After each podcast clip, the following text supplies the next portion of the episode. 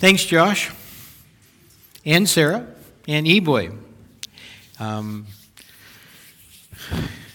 it's very nice to have someone leading us in worship together, and that is something um, that I think we take for granted, like we do a lot of things. So uh, I came down, I can't remember when it was now, maybe Saturday, yesterday, and uh, they were down practicing, and it must have been 10 degrees in here. And uh, I really appreciated the service and the dedication to come down and prepare so we could enjoy worship. And it was extra special this morning with E-Boy on the bongo. That was so good. Thank you for doing that. And, okay, it's nice to be back. You know, I've been doing the, the preaching circuit been down at uh, a number of different places. I was down at Lake Tapps last week, and I really enjoyed being able to communicate with them, connect up with them. They have a wonderful church, and they're going through some issues, and so they needed somebody to, to fill in. But it's nice to be back. And so, for the foreseeable future, at least, I'm going to be up here more frequently. Hopefully, that's a good thing for you. It is for me. I like it. Um, so, what we're going to do is uh, we're going to have a three part kind of Christmas Advent series. I don't know if you saw what went out online, but basically it's titled This Baby They Named Jesus. And the passage we'll be using for all three sermons will be Luke 2 8 through 11. So this week we're going to be looking at what were they expecting? And I'm going to go through that with you and talk to you about what expecting means and who the they are and the what. And we're going to be looking at a number of things about ex- what, what are our expectations, what were their expectations, and who exactly were they expecting to come on this Christmas day.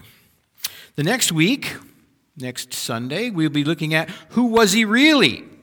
Who was this baby they named Jesus? And then on Christmas Day, which hopefully you guys will still come, we're going to be talking about and why did he come?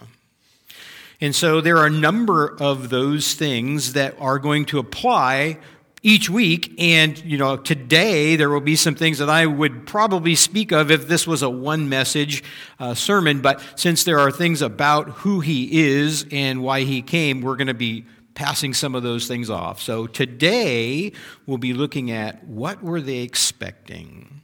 Or, subtitle, I love it when pastors do this, remaking the Messiah in our own image. So we look at Christmas and it's got a message of hope, right? The, what the message of hope of Christmas. How many of you love Christmas? I, I love it. I, I, love this time of year. I love all the get. How many of you have had those stuff that you normally do already happen? So we had our family. We have a family thing we do every year. Last night, where we all get together and we have this white elephant gift gift exchange and we, we bring everybody potlucks and we bring food and, and we have this little gift exchange. We play games together in our fam- with our family and, and that one's pretty much most of the time just my mom and, and the siblings and their spouses. And so we had that. It was a wonderful time last night. Um, how many of you like christmas movies? What's your favorite? Okay perfect example. What else Elf, okay. It's a wonderful, that's my favorite right there. It's a wonderful life. I can relate to George Bailey. Okay. We say that every year, and, I think, yeah, man. Um, okay. Does anybody really want to relate to George Bailey? Um, anything else? What's your favorite Christmas movie? Christmas Story. Christmas story. Christmas story, that's one. So we have a tradition, Christmas story. We're going to be doing it this week. We get together we buy Chinese food, and we watch Christmas Story together on the compound, the Henley compound. So that's coming up on Thursday this week for us. Because that's a, okay. Now, the common thing about all of those, not a one of them has anything to do with Jesus. I love them. I love all those. I watch them all. okay? But it doesn't have anything to do with the reason for the hope that we have at Christmas time. And so, Christmas time is a time of hope, but also a time of tragedy. We're going to look at that tragedy, and I'm going to try to do some things. I'm going to try to show you the tragedy of Christmas. Gosh, Tim, what a Debbie Downer. Yes, the tragedy of Christmas then, when he first came, and the tragedy of Christmas today. But what can we learn from that? What can we today learn from the tragedy of missing the hope of Christmas or remaking the Messiah in our own image. Again, I'm not really trying to be a downer. Um, but but think, think of this. What if there was something that was absolutely the most important thing that life could ever have, ever, and you missed it? What if there was just, just one thing I had to get right to secure my eternal destiny and I got it wrong? Uh, Ron had put out a post on, um, I think it was Facebook, could have been something else, might have been just uh, an email that he sent out, but he said, You guys out there that are preaching, when you're looking for an illustration, I know it's tempting to find stuff from the world, but you know what? The Bible's full of them. Try to find one in there. So I'm going to find one in there. 4,000 some years ago or more, about 4,500 years ago, it looks like from history, according to the math, based on how long people were living, there were about 750 million people on earth about 4,500 years ago. And then God had said to one guy, Evil is really prevalent. I am going to redo things. And I'm going to flood the world. And I would like you to make a boat. So, for about a hundred years, Noah faithfully built a boat. And at his off hours, and I don't know how many off hours he had, because I went through the, the ARC project back there and saw the scope of what this thing actually looked like. And I'm thinking, man, even 100 years, this guy is probably working two shifts every day. It's amazing how big that thing was. But he must have had some help, and God was helping him there and bringing him craftsmen maybe. But so, but he was also preaching to those around him Doom is coming. Doom is coming. God has told me I am going to destroy this world and all these people unless they repent. And here is the answer. And it's this huge thing in my backyard. Now, I saw the ark. It could hold a few, but it couldn't hold 750 million. And so God already knew that guess what? Noah was going to preach about 90 years and get a church that were eight people, and they were all his family. What was the expectation? What do you think the expectation was of the people that Noah was preaching to? There's one thing you got to get right. Before the day, get on the boat. There's one thing. You miss this one thing. 750 million people expected that things were going to go on just like they were. Then the rain started. And Noah shut the door with eight people inside and a bunch of animals. And it cost them their lives because they were expecting something different than the reality of the word and truth of God. And so here we are, and we're at this Christmas time, and, and we see the world, and it's nicer, it's great. You know, even the world, everybody, most of the people, I mean, I know there are some people that Christmas time, maybe they've gone through a family tragedy, or there's been something, you know, and, and it's, or they had a really difficult upbringing, and Christmas time is not a good time for them. I'm sorry if that's you. I really am. I mean, I'm really sorry if that's you. Because even in, in the world, um, people are nicer, right? I mean, Chris, the Christmas spirit. And, and, and, we, and we get together, and, and most of the families get together and they have fun family stuff. And it's all nice, and people smile at you before they give you the one finger salute on the highway. Everybody just seems to be a little better. But so what? So what if they miss the Messiah? It's nice to have Christmas. Um, you know, and, and, and sometimes we as Christians, we get all uppity and say, we got to get the Christ back in Christmas. He's in my Christmas. He's never going to be in the world's Christmas. Uh, how many of you celebrate the birthday of Muhammad? Or his death, or his life? Why? Because he's not relevant to me, because I don't believe in him, because I don't believe he has the truth, because I don't believe he has the way. That's what the world thinks about this guy we call Jesus. So if you miss the one thing that matters, the tragedy is that you lose it all. That's the tragedy of Christmas because it is the beginning of the hope of the only thing that matters. Jesus Christ came as a baby, as a man, lived the perfect life, died on the cross, paying the penalty for all of our sins, rose again on the third day, went to be with the Father in heaven, is our advocate with Jesus, with God, and is coming again to reclaim his own and restore everything back. That is the hope of Christmas. That is what this baby Jesus coming to this world, where the God man becomes that, becomes the God man, fully God and fully man. That is the hope of Christmas, but if you miss that, it's tragic. So, what we're going to look at first is this question What were they expecting?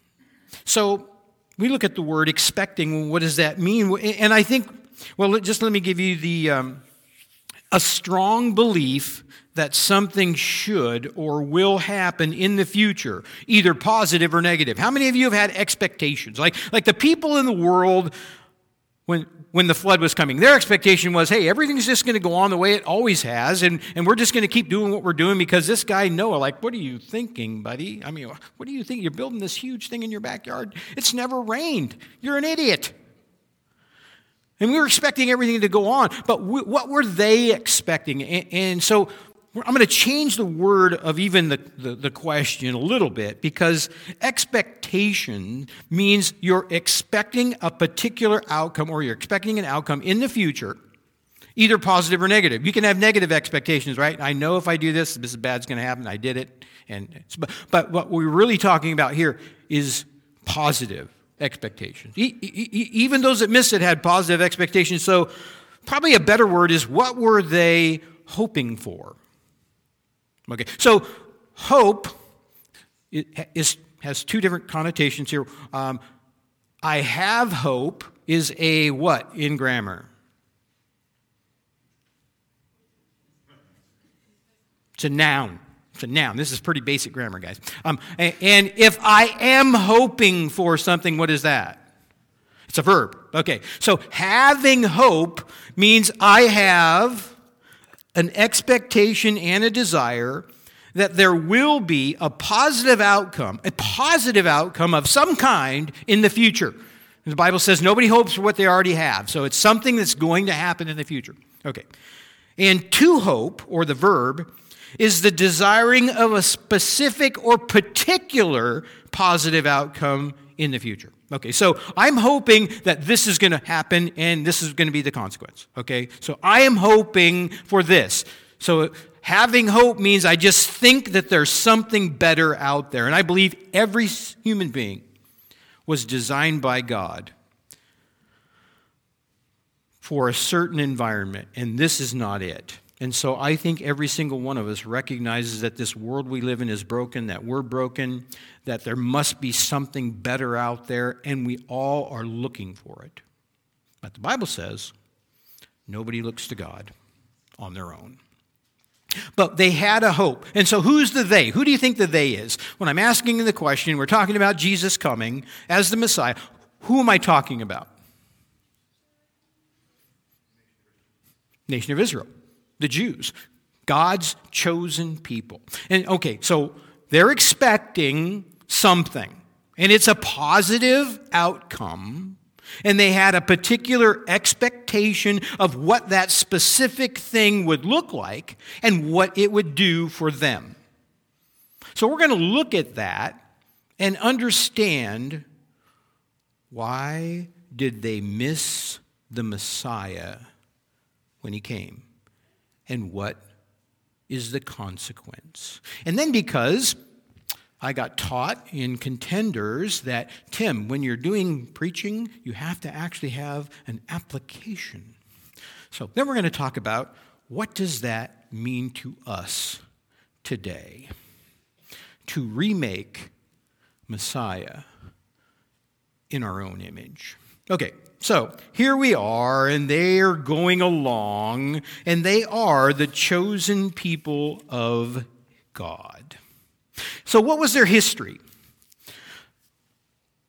Go clear back, right? This was the people. They were descendants of Abraham, descendants of Isaac, descendant, descendants that became the nation of Israel.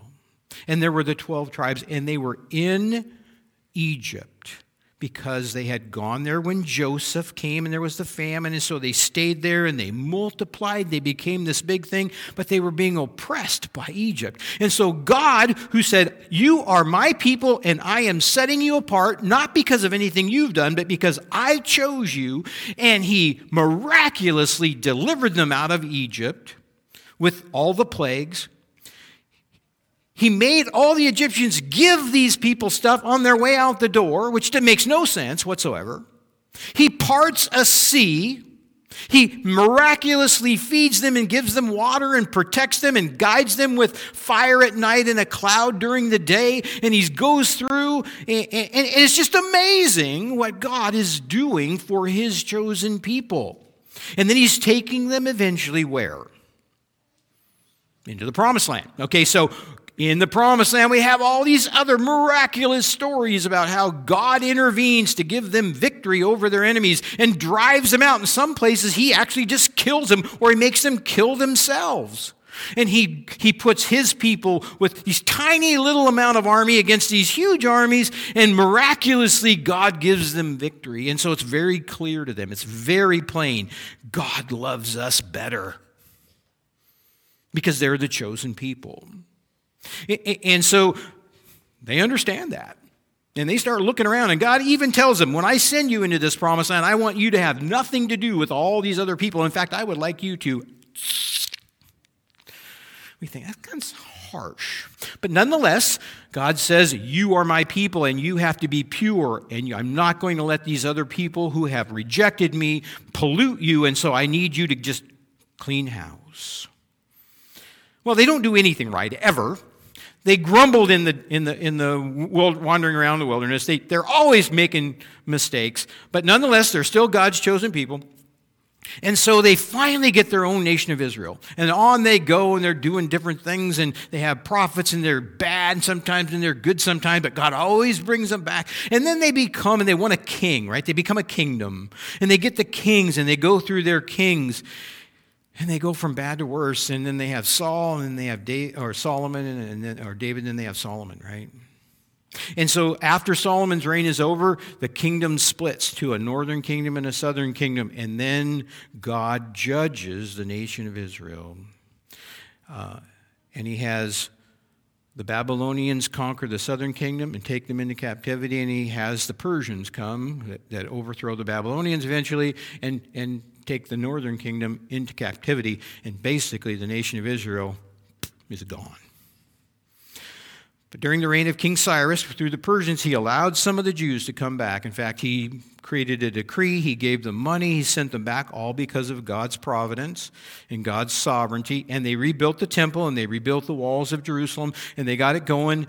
But in the end, the Persians are conquered by the Romans or by the Greeks, and then the Greeks are conquered by the Romans. So at the time of Jesus, in his day, the nation of Israel has been in captivity a long time.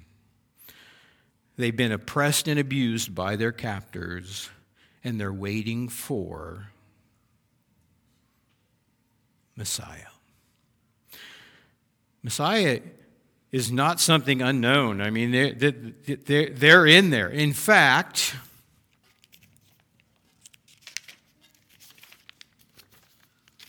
This is five pages of over a hundred prophecies talking about Messiah. The coming of Christ is one of the most prophesied and foretold events in the history of mankind. Let me just give you some. He will be a seed of Abraham. I won't give you the verses because it'll take too long. Um, he will be of the tribe of Judah. He will be a descendant of Jacob. He will be a descendant of David. He will be the Son of God. He will be born from the seed of a woman. Kings will come and present him gifts. He will be born of a virgin. He will be called Emmanuel. Children will be killed because of him. He will be born in Bethlehem. He will be called out of Egypt. He will come from the line of David directly. He will be a prophet. He will bless his people with peace. He will ascend into heaven and sit at the Father's right hand. He will be a priest. He will be a judge. He's eternal. He will have a ministry of miracles. He will be a light to the Gentiles. He will be king. He will have a triumphal entry on a donkey. He will be hated without cause. He will cause reproach to come upon himself. The Jews will reject him, but he will become the chief cornerstone. He will be ignored, ridiculed, and abused by his own people. His hands and feet will be pierced on and on and on and on. God had completely foretold the coming of Messiah. The question is, why did they miss it? When he came? And the answer is actually two things, one of which we're going to talk about next week, and that is in order to enter the kingdom of God, said Jesus to Nicodemus, he must be born again. It's the same reason the rest of the world doesn't come to Jesus now, because their eyes have been blinded by the prince of this world. And until God opens their eyes to the truth of the gospel message, there's going to be Christmas without Jesus for the rest of time. But let's look at God's people. Let's look at God's people. These are God's chosen people. Why did they miss the coming of Messiah? One thing, they were expecting the wrong thing. They were expecting the wrong outcome, and they were expecting the wrong person. Let me tell you then here they are, they've been in captivity all this time, and this is what they were expecting King David 2.0. And their expectation for Messiah was he was going to come. And he was going to come in grandeur, and he was going to be this magnificent king and leader, and he was going to form an army, and God's army is going to overthrow the rebellion and rebel against Rome and throw off the shackles of the Roman Empire. And once again, God's theocracy would be established in the nation of Israel. The Messiah would, would rule from Jerusalem, and the rest of the world would bow to God, recognize who He is. God would punish His enemies and reward those who were His, which just happened to be the Jews. What they were looking for was a Messiah for now. A Messiah that was going to fix their world right now, that was going to put them back on top where they belong, that was going to punish all of their enemies and restore them to the grandeur and the wonder of being God's chosen people. Was that the Jesus that came? No. In fact, Jesus comes and he comes to these nondescript parents and is born in this nondescript little town in these very, very humble circumstances. And he grows and he doesn't really do much. I mean, until he gets to his ministry, we, we read a few things in Scripture, but Scripture tells us there was nothing about him that we should be drawn to him. So he wasn't necessarily physically dominating like maybe King Saul. He wasn't even maybe, who knows, charismatic or just, you know, a great speaker or a great orator. And he certainly didn't go out and wow the crowds with his, with his speaking when he came. And he came to usher in the upside down kingdom. The kingdom that says, love your enemies. The kingdom that says, if you want to be first, be last. He says, if you want to be the greatest, be the servant of all. And even when he came and his disciples were saying, Who is this guy? Okay, when are we gonna when are we gonna form an army and when are we gonna throw out the Romans? Because they were looking for a Messiah for today. And so when the Messiah came, as much as God's word had illuminated the truth of what that would look like, and let's take a look. And in the same region, there were shepherds out in the field, keeping watch over their flock by night. And an angel of the Lord appeared, and the glory of the Lord shone around them, and they were filled with a great fear. And the angel said to them, Fear not, for behold, I bring you good news of great joy that will be for all people. And this is the one, this is the one, and I know Bob will appreciate this.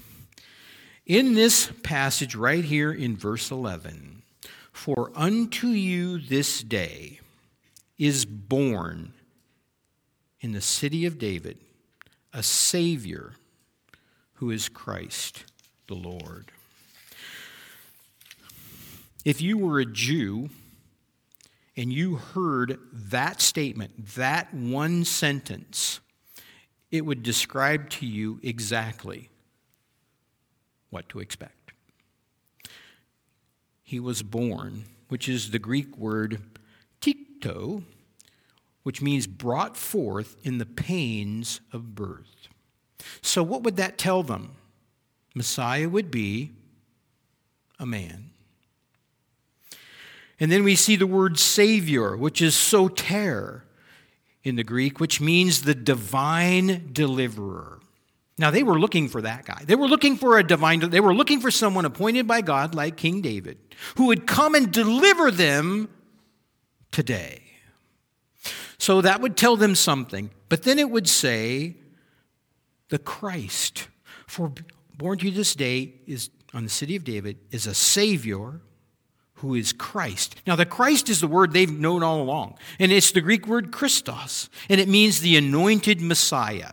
So we call Jesus Jesus Christ, but it isn't really his name, it's a title, and it means anointed Messiah. And so, Messiah, Messiah, Messiah, they've been waiting for centuries for Messiah to come and put them back on top of the pecking order like they were supposed to be as God's chosen people.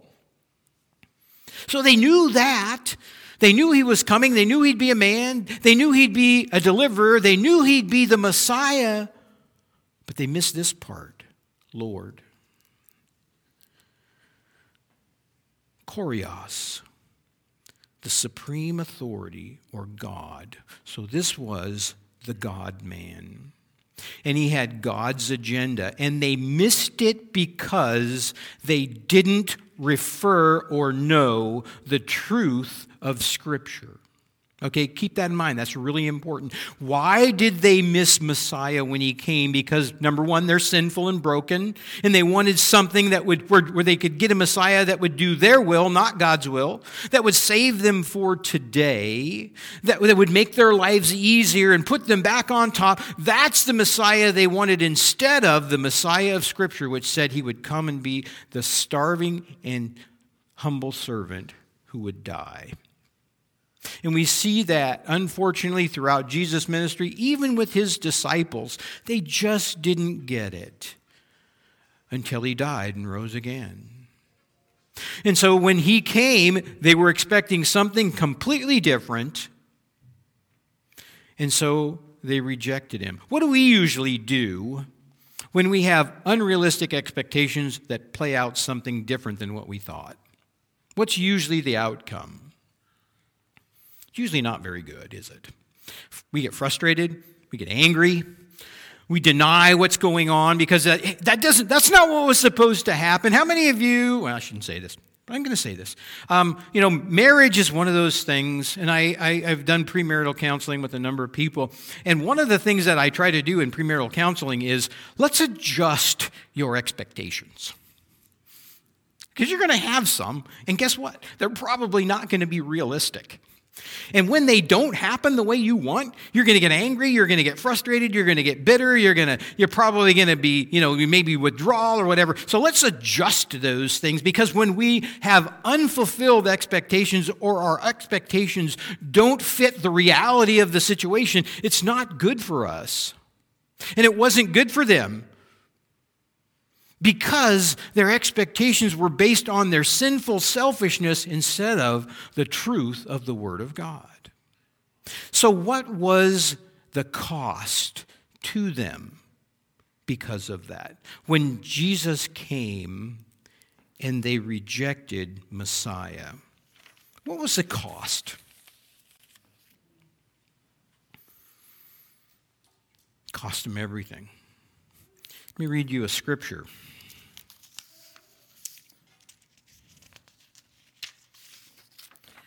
It's in 1 John chapter 2 verses 22 and 23. Who is the liar but he who denies that Jesus is the Christ or the Messiah? That Jesus, this man named Jesus, this little baby named Jesus. Who's the liar? Anyone who says that Jesus, this Jesus, this one we're talking about, this one that was born of a virgin, this one that was his parents were Mary and Joseph, was born in Bethlehem. If you say this Jesus isn't Messiah, you're a liar. And in fact, you're the Antichrist if you deny that Jesus is the Father or that Jesus is the Son of God, God the Father. So you're the Antichrist. And in verse 2, uh, 223, it says this No one who denies the Son has the Father either and whoever confesses the Son has the Father. So, what he's telling them is hey, man, I don't care if you think you're the chosen people of God. If you reject Jesus as the Messiah, you don't have God either. So, it cost them everything their very salvation. When Jesus came and they were expecting something completely different, they rejected him. Now, there were some who got it. We're going to look at that next week. But Mary, Joseph, Elizabeth, uh, Zechariah, Simeon, Anna, the shepherds, they got it. Why? Well, either an angel told them or the Holy Spirit gave them, gave a message. That's going to be something you're going to need to think about next week. Why do some get it and some don't? But that's not the message for today.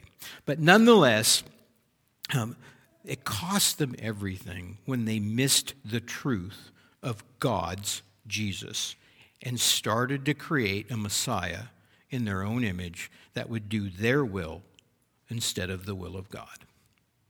That's the tragedy of Christmas. And we see it happening everywhere. And we see a world that is missing the hope of the message of Christmas, which is that Jesus is the only way to be reconciled back to God. Now, I know Ron used to say this, and I'll say the same thing. Two things, really. One, I wish I could squeeze your head and get rid of every notion that you had about Christmas. And let's just take Christmas, the Jesus part, and let's just put it in June 15th, where we can just keep Jesus separate from all the other Christmas stuff so he can actually focus on why we're here. I can't do that. Um, but two, you know, obviously as Christians, this is cool. And Christmas is fun, but the real hope of, of, of, being a Christian is not Jesus the baby, but Jesus who died and was resurrected. And we celebrate that on Resurrection Day. But nonetheless, Christmas is the beginning of this process where God was going to redeem the world back to himself. And so it is important. And it, it, does give us hope. But the tragedy is that so many are still missing it. Okay. So that was the then. And creating a Messiah in their own image ended up resulting in their destruction, both then and in eternity, much like the ark when Noah came uh, and told them, Get on the boat. Because not only did they die physically, but if they were in rebellion to God, they're spending eternity separated from God. So here comes Jesus, this new Messiah, and he, in essence, is the ark. Except there's unlimited amount of space in this one. And yet, the Bible tells us narrow is the path for those that are going to see it, and broad is the way of destruction. And so the tragedy of Christmas is that the world is still missing it. We have the message of hope.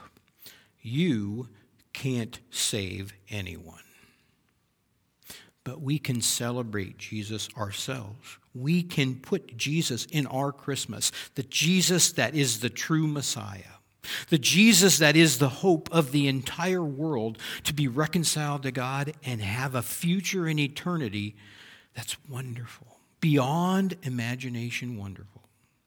Okay. Hopefully, all that makes sense to you. But then there's a warning, even for the people of God today. And this is what was really kind of resonating with me. Um,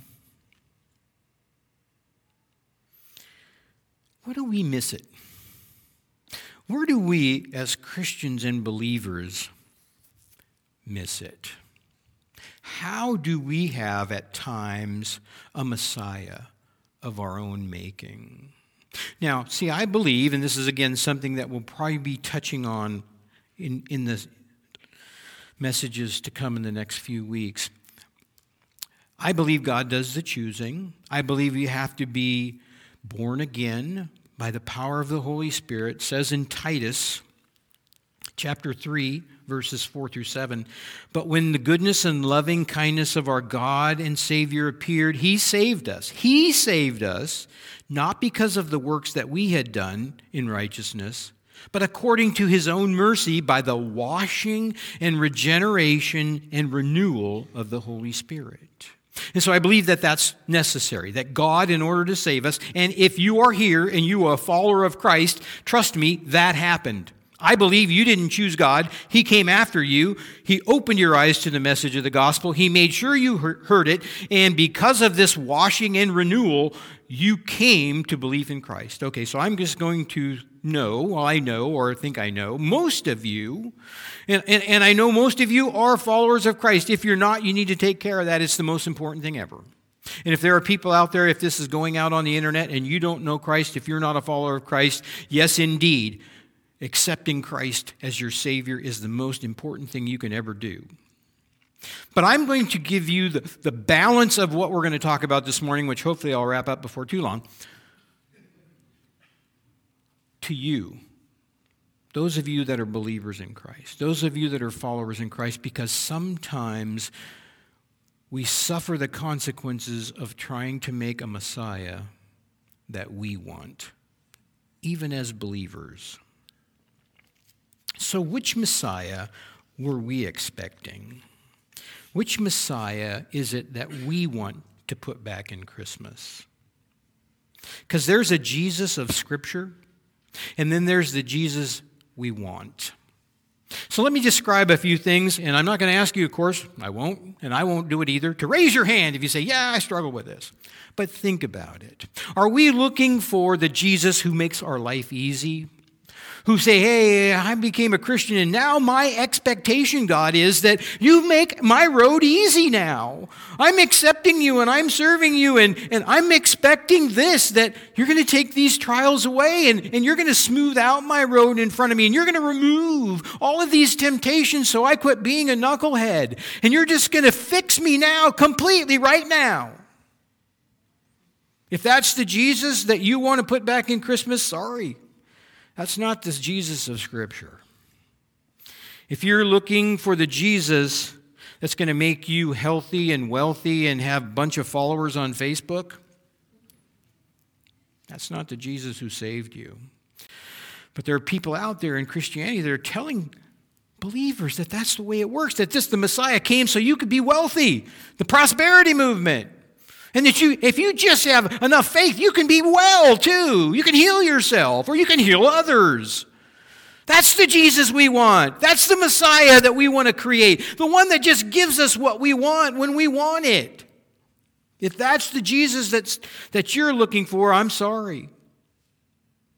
The Jesus that, oh, I want the Jesus that makes sure that takes away all my illnesses and pain that's just going to not let me really suffer a lot of tribulation. That's, that's the Jesus that I got saved by. How many of you ever heard people say, well, my God would never allow this to happen? Well, my God would never allow this horrible disaster to occur.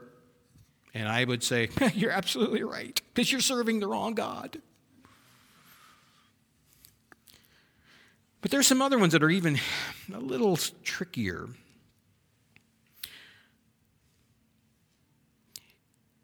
If you want the Messiah that will just answer all your prayers the way you want, if you just pray them hard enough, if you just have enough faith, if you just get enough people to pray about it, well, then I just know I can get the outcome I want. It's easy to fall into. I mean, there's scriptures that tell us, right? If we pray, that the, the prayer of a righteous man availeth much, and you know, if you ask anything in my name, you can have it. But but let me let me give you a hint. You do not want the Jesus who does it your way. Sounds good. If I'm just righteous enough, if I just study enough, if I'm just obedient enough to God, then when I pray, He'll do what I want. By golly, I know He will. I just got to have enough faith. And that's called the Word of Faith movement, and it's absolutely wrong. So if you are worshiping or want that Jesus in your Christmas, good luck to you.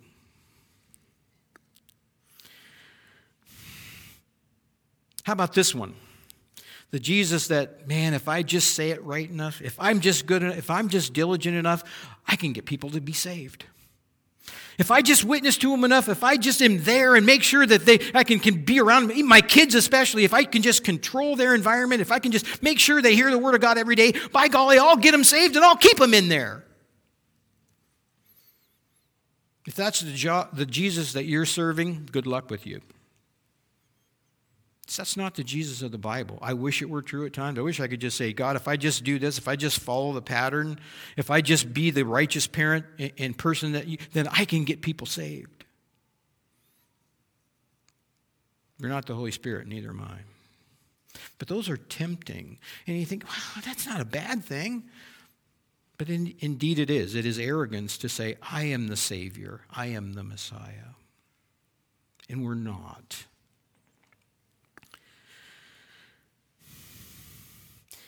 Hopefully, you didn't or aren't worshiping the Jesus that you think will forgive you without confession and repentance.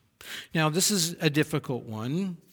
I mean, it tells us in there in 1 John 1 9, right? If we confess our sins, he's faithful in forgiving us our sins and cleansing us from all unrighteousness. Now, there's positional righteousness, and then there's the, there's the, the, the big picture righteousness, right? We're positionally and then practically. So, positionally, yes, you are righteous. Positionally, God forgave all your sins, past, present, and future, when you accepted Jesus Christ. You are not going to stand in front of God at the final judgment and have to give account for your sins because Jesus paid for them all. But in this life, on a practical basis, we need to be cleansed and confess our sins every day. So, if you are hopefully looking for the Messiah that says, well, no, no, no, the only thing that really mattered was I, I'm saved. It doesn't matter how I live. That's the Jesus that I accepted. He just he doesn't care. He knows Christianity is hard. He knows it's really hard to be good and live the Christian life and walk the Christian walk. He forgives me when I fall. That's okay. If that's the Jesus you're worshiping, I'm sorry. He also says you're supposed to come to me with those sins, confess them, repent, and I will cleanse you on a day-to-day basis. Don't make the Jesus that says it doesn't matter how you live because you're wrong and there is a consequence. Then there's the Jesus that some people want, that Messiah that some people want that says, I can just get forgiveness, but he doesn't ask me to be the Lord of my life. I'm, what? Be the Lord? That I have to give up everything for him? No, no, I want the Jesus that just comes and says, God loves you just the way you are, and I'll just save you. And, oh, thank you. Now stay out of my life, will you? We create messiahs in our own image, and we miss it, even as Christians, much in the same way. Now, because of God's grace and His mercy and His love, I don't believe we can send our way out of our salvation. I don't think we're going to lose it, but what do we lose when we worship a Messiah that isn't the Messiah of the, of the Bible? You lose what's God's best for you. God gives us all these things. God gave us the truth of Scripture to tell us this Jesus, who He is, what He wants, and what He wants from us, and what He's doing for us. And if we aren't diligent to seek out that Jesus, we are not going to have in this life the things that God wants for us, His best, right now, right today. If you want joy, if you want fulfillment, if you want meaning and purpose, if you want an identity, if you want to feel secure, then you need to be worshiping the Jesus of Scripture, not the Jesus you want. And so, how do we get there? How do we make sure that we are not inserting the Messiah we want? Well, He gave us the Word of God. Now, you don't have to know anything more than the basic gospel message to be saved. I, I, I gave it to you early on. But then God says, if you want my best for your life, then you need to know what you can expect. And it has to line up with my truth. And so we need the Word of God. We need to study the Word of God. We need discernment from the Holy Spirit. We need to ask, God, show me who you are so that I can know the real you, worship the real you, follow the real you, obey the real you, not the Jesus that I created in my own mind. And we need to be in prayer, and we need to be obedient. And we need to put ourselves on the cross every day and say, I am crucified with Christ. It's no longer I who live, but Christ who lives in me. And we need humility. We need to worship the Messiah of the Bible, not of our own making. We need to put the real Jesus back in Christmas. Let's pray. Father, we are, we are grateful for all that it cost you to bring us to a point where we could see the truth. And we worship you and praise you. But Lord, help us to recognize the real you and worship that Christ. So we ask this and thank you in advance for what you're going to do in the precious name of our Lord and Savior Jesus Christ. Amen.